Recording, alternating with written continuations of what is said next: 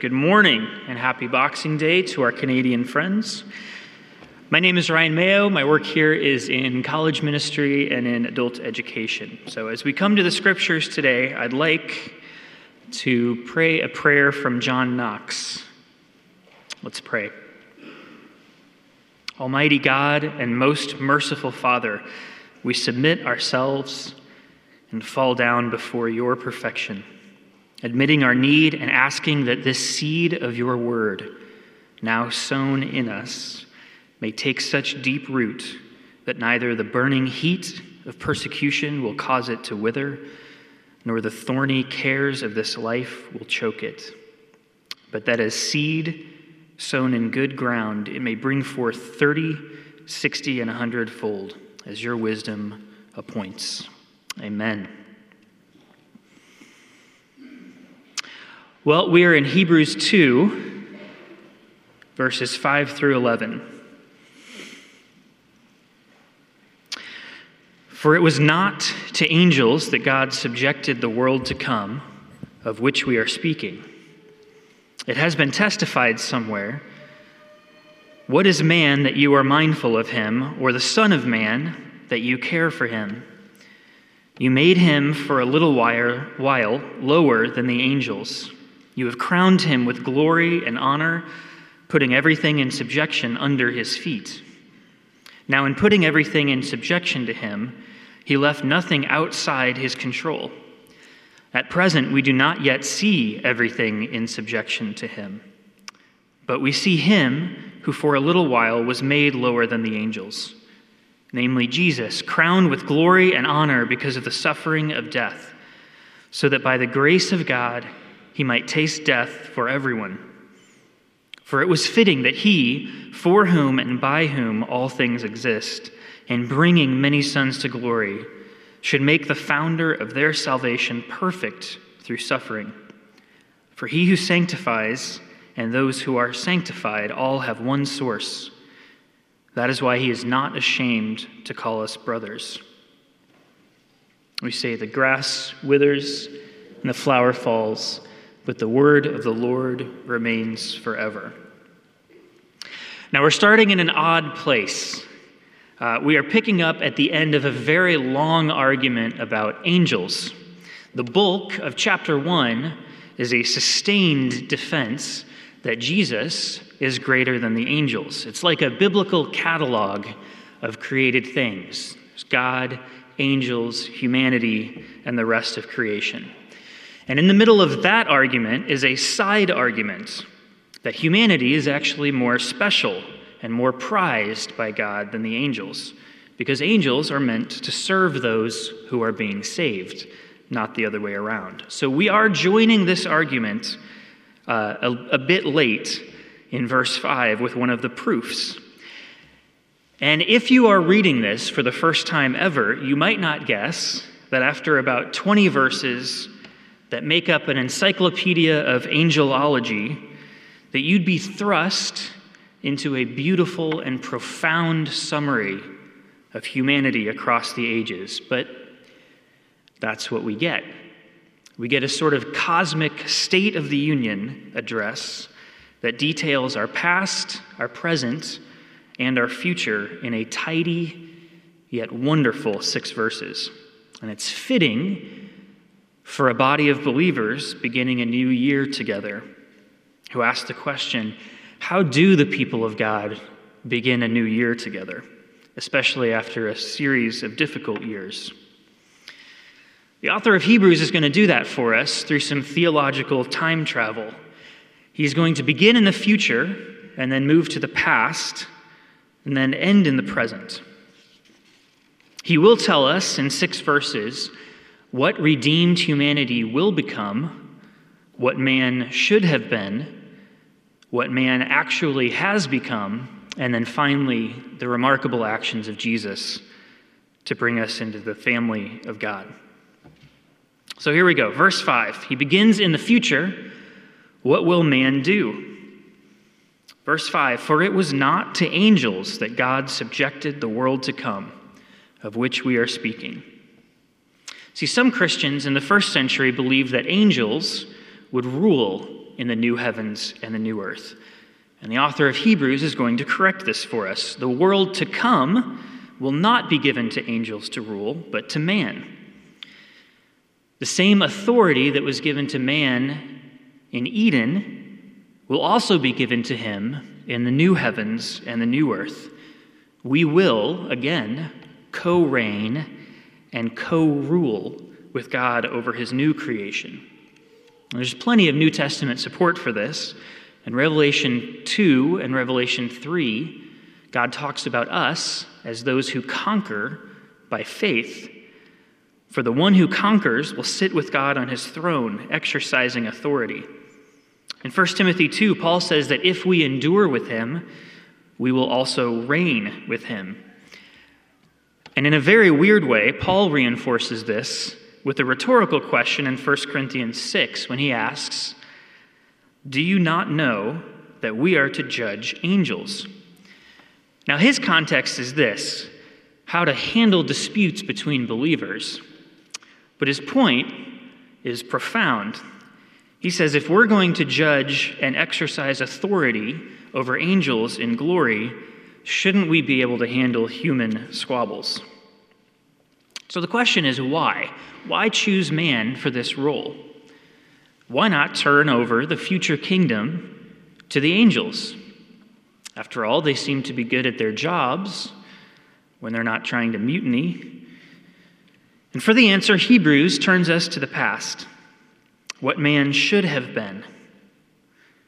Starting in verse 6, he quotes Psalm 8, where David wonders at the value of man. Man is made a little lower than the angels, yet he is crowned with glory and honor, and God has put everything in subjection under his feet. So, put simply, man will have dominion over the world to come because this has always been God's design to give humanity dominion over all created things.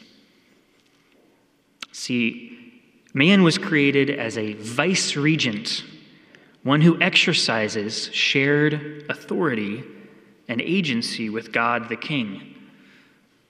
Hence, we see God inviting man to name the animals. We see God, when he rests his kingly rest on the Sabbath, he invites man also into that rest. We see man share in the creative and flourishing work that God began as he is instructed to till and to keep Eden. And his proof of this shared agency is that he is stamped with the royal image, like a family crest. See, the primary reason that angels are not given dominion is that they were not created in the image of God. Angels are a special kind of creature powerful and majestic for sure, but they are not images of God. Man alone is given this image, and this image is the invitation to co reign with the king. And that doesn't mean that we do whatever we want. With this image comes a great responsibility to put all things in proper subjection to man and to God. This subjection has a precise shape and character to orient God's world to God's righteousness. One theologian puts it like this The divine purpose in creation was that man should lead the entire universe in offering to the Creator a worship in which all creation would find its true fulfillment and know peace. See, as the jewel of creation, man is to lead everything in praise. And as humanity performs this role, all creation would flourish in order, peace, and praise. So now, just in just a few verses, we've seen a wonderful future and a wonderful past for humanity. But what about the present? What has man actually become? Verse 8 We do not yet see everything in subjection to him. And this is an understatement. See, this dominion we were given has become corrupted and warped and put out of balance. We are still carrying out our functions of leadership, but we're doing it under a curse. Instead of worshiping the Creator, we worship created things, including ourselves. Instead of leading those things into order, we lead them into chaos. We exploit and we dominate. Instead of cultivating and flourishing, we do violence to each other and to the world itself. And the result, according to Paul, is that not only do we groan, but all of creation groans for us to be set right. And if not resolved, verse 8 leaves us ashamed and in despair. We messed up our charter, and sin is increasing. The world and its people are not oriented toward worship. The things we make are not helping us to be more obedient, and we are being mastered by those things we are supposed to lead. We ought to be cast out. Remember that when angels became corrupted and fallen, they were condemned. There is no mission of Jesus to seek and save the lost angels. There is no story of Jesus taking on angel flesh to redeem them. What should happen to us? We ought to receive the same judgment and separation that will be applied to those fallen angels to wallow in our guilt in this life and then to be cast into outer darkness.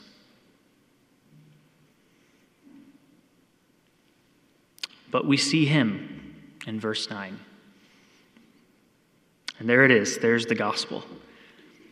All is lost, and then we see Jesus. What's he going to do? Well, everything. But in our text, four things. First thing, in verse 9, we see Jesus who for a little while was made lower than the angels. We see Jesus take on our flesh to identify with humanity. We just celebrated Christmas, so this should be fresh in our minds. We see Jesus who receives circumcision. Why? To identify with us and to be associated with his people. He receives baptism. Why? To identify with us and to be associated with his people. Second thing, also in verse 9, we see Jesus crowned with glory and honor because of the suffering of his death. See, Jesus obeys in all the ways that Adam didn't, and all the ways that Adam's descendants didn't. But Jesus goes farther than obeying in his life. In verse 9, he obeys even in tasting death. So Jesus is without sin. He's already morally perfect. But the author of Hebrews wants to convince us that he is functionally perfect. As a sin bearer, the author of Hebrews won't call Jesus perfect until he has resisted temptation even to this point of death. Can he endure a violent death? Can he endure an unjust death? Can he endure bearing the sins of his people? Can he endure all this while the Father forsakes him? Can he descend into death and into hell, places incompatible with his nature? If yes, then Jesus rightfully receives all the glory and honor, not only from his Father, but from every creature in every language forever. The third thing, in verse 10, we see Jesus bringing many sons to glory. I think this is a remembrance of a, a special breastplate in Exodus 28. This chapter describes a special vest that Israel's high priest would wear in the tabernacle. Sewed into this vest are 12 stones representing the 12 tribes of Israel. We can pick up in verse 29. So Aaron shall bear the names of the sons of Israel and the breastpiece of judgment on his heart when he goes into the holy place, to bring them to regular remembrance before the Lord. And then in verse 30, thus Aaron shall bear the judgment of the people of Israel on his heart before the Lord regularly. Like Jesus later, this is identification with the people. This is sharing their status before God. While Aaron wears this piece with these stones, he functions as all the people. When he enters the tent of meeting, all of Israel meets with God. In Aaron's confession, all of Israel confesses. And most importantly, when Aaron makes sacrifices for their sins and then returns from the tabernacle alive, all of God's people live. And this is exactly what Jesus does. He bears the names of many sons, including me and you, presenting us to God. But he goes beyond merely carrying our names and presenting us. Jesus was actually effective in bringing these sons all the way to glory. See, he presents our names and then makes atonement for our sins, releasing us from the guilt and making sure we are not condemned. The word in verse 10 is translated founder, like the founder of a new city. But it also has the connotation of a pioneer or a trailblazer. See, through his death and resurrection, Jesus sets the rope out of our pit. He shows us the way, and then he carries us out. Or, as an ancient commentator puts it, Jesus runs a line from our sinking ship to the shore as our forerunner, and then helps us across to safety. And not just these sons of Israel, but new sons and daughters as well. And finally, in verse 11, we see Jesus not ashamed to call us brothers. He brings us to glory with joy, not begrudgingly. It is remarkable that Jesus does not complain about us. He doesn't say, I was glad to save this section, but these rows probably aren't going to be worth the trouble. And that is a puzzler.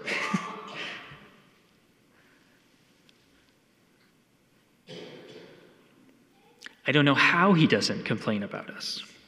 There are some answers, one from our text and one from our human experience. In the text, it's because God the Father has called and appointed us as sons and daughters in his house. He says this in verse 11.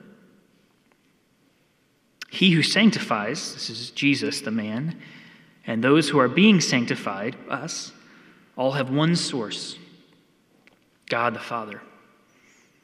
See, Jesus is God's Son by nature, but we get to be his brothers by grace. Jesus is thrilled to fill his Father's house with us as siblings, and he delights in doing this for us. We might experience this, though, as a great mystery because we know what we're like. How can he be happy with us, unashamed to bring us to his Father's house? And partially it's because we're not finished yet. We will be perfectly glorious in glory. We will be perfectly matched to this house of many rooms. But mostly it's because he set his love on us, and this is the mystery of salvation. And those who have been dead in their sins will always wonder why they have been made alive. Even though it's a mystery, it ought to change us probably in more ways than we can count, but at least these three. First, assurance. It strengthens our assurance in this life.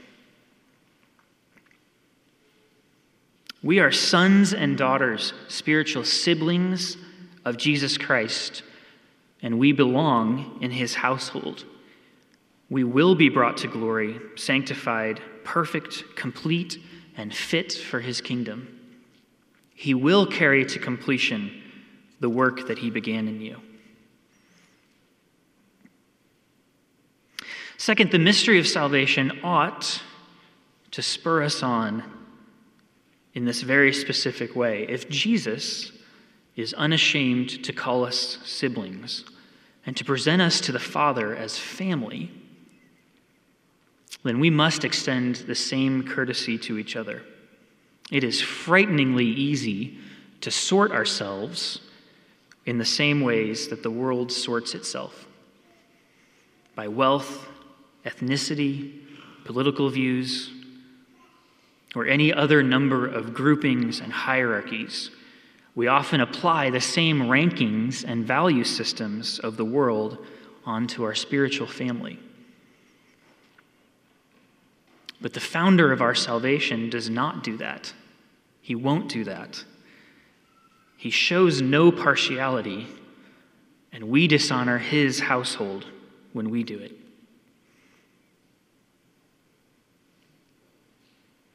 And finally, joy. It has been a string of tough seasons for so many of us, and we are all struggling for joy. Rest and take joy in this truth that Jesus is not ashamed of you. On your worst day of the worst year of your life, when you do that thing again, or say that thing again, or think that thing again, Jesus is not ashamed of you. He was delighted to take on a human nature for you. His delight for you persisted through suffering to the point of death. He is delighted to sanctify you over all the seasons of your life in order to prepare you for eternal life in His Father's house. He will be delighted to bring you to glory. He will be delighted to present you as His brother or his sister without any disclaimers or embarrassment or shame. And somehow, he will also be delighted to put the new creation in subjection to you and somehow to me. And this is why we say so often, Thanks be to God for his inexpressible gift. Let's pray. Father God, we are so grateful that the gift of life has been given to so many who were dead in sin. Strengthen us for the work of your kingdom as we leave this place. Cheer the faint hearted, heal the sick, comfort the lonely. Feed the poor with your daily bread and send us to deliver it. Keep us safe from the evil one and preserve our hearts from hardening while we watch for your kingdom to come in fullness. Then, in your timing, bring us to glory. Pray this in the strong name of Jesus. Amen.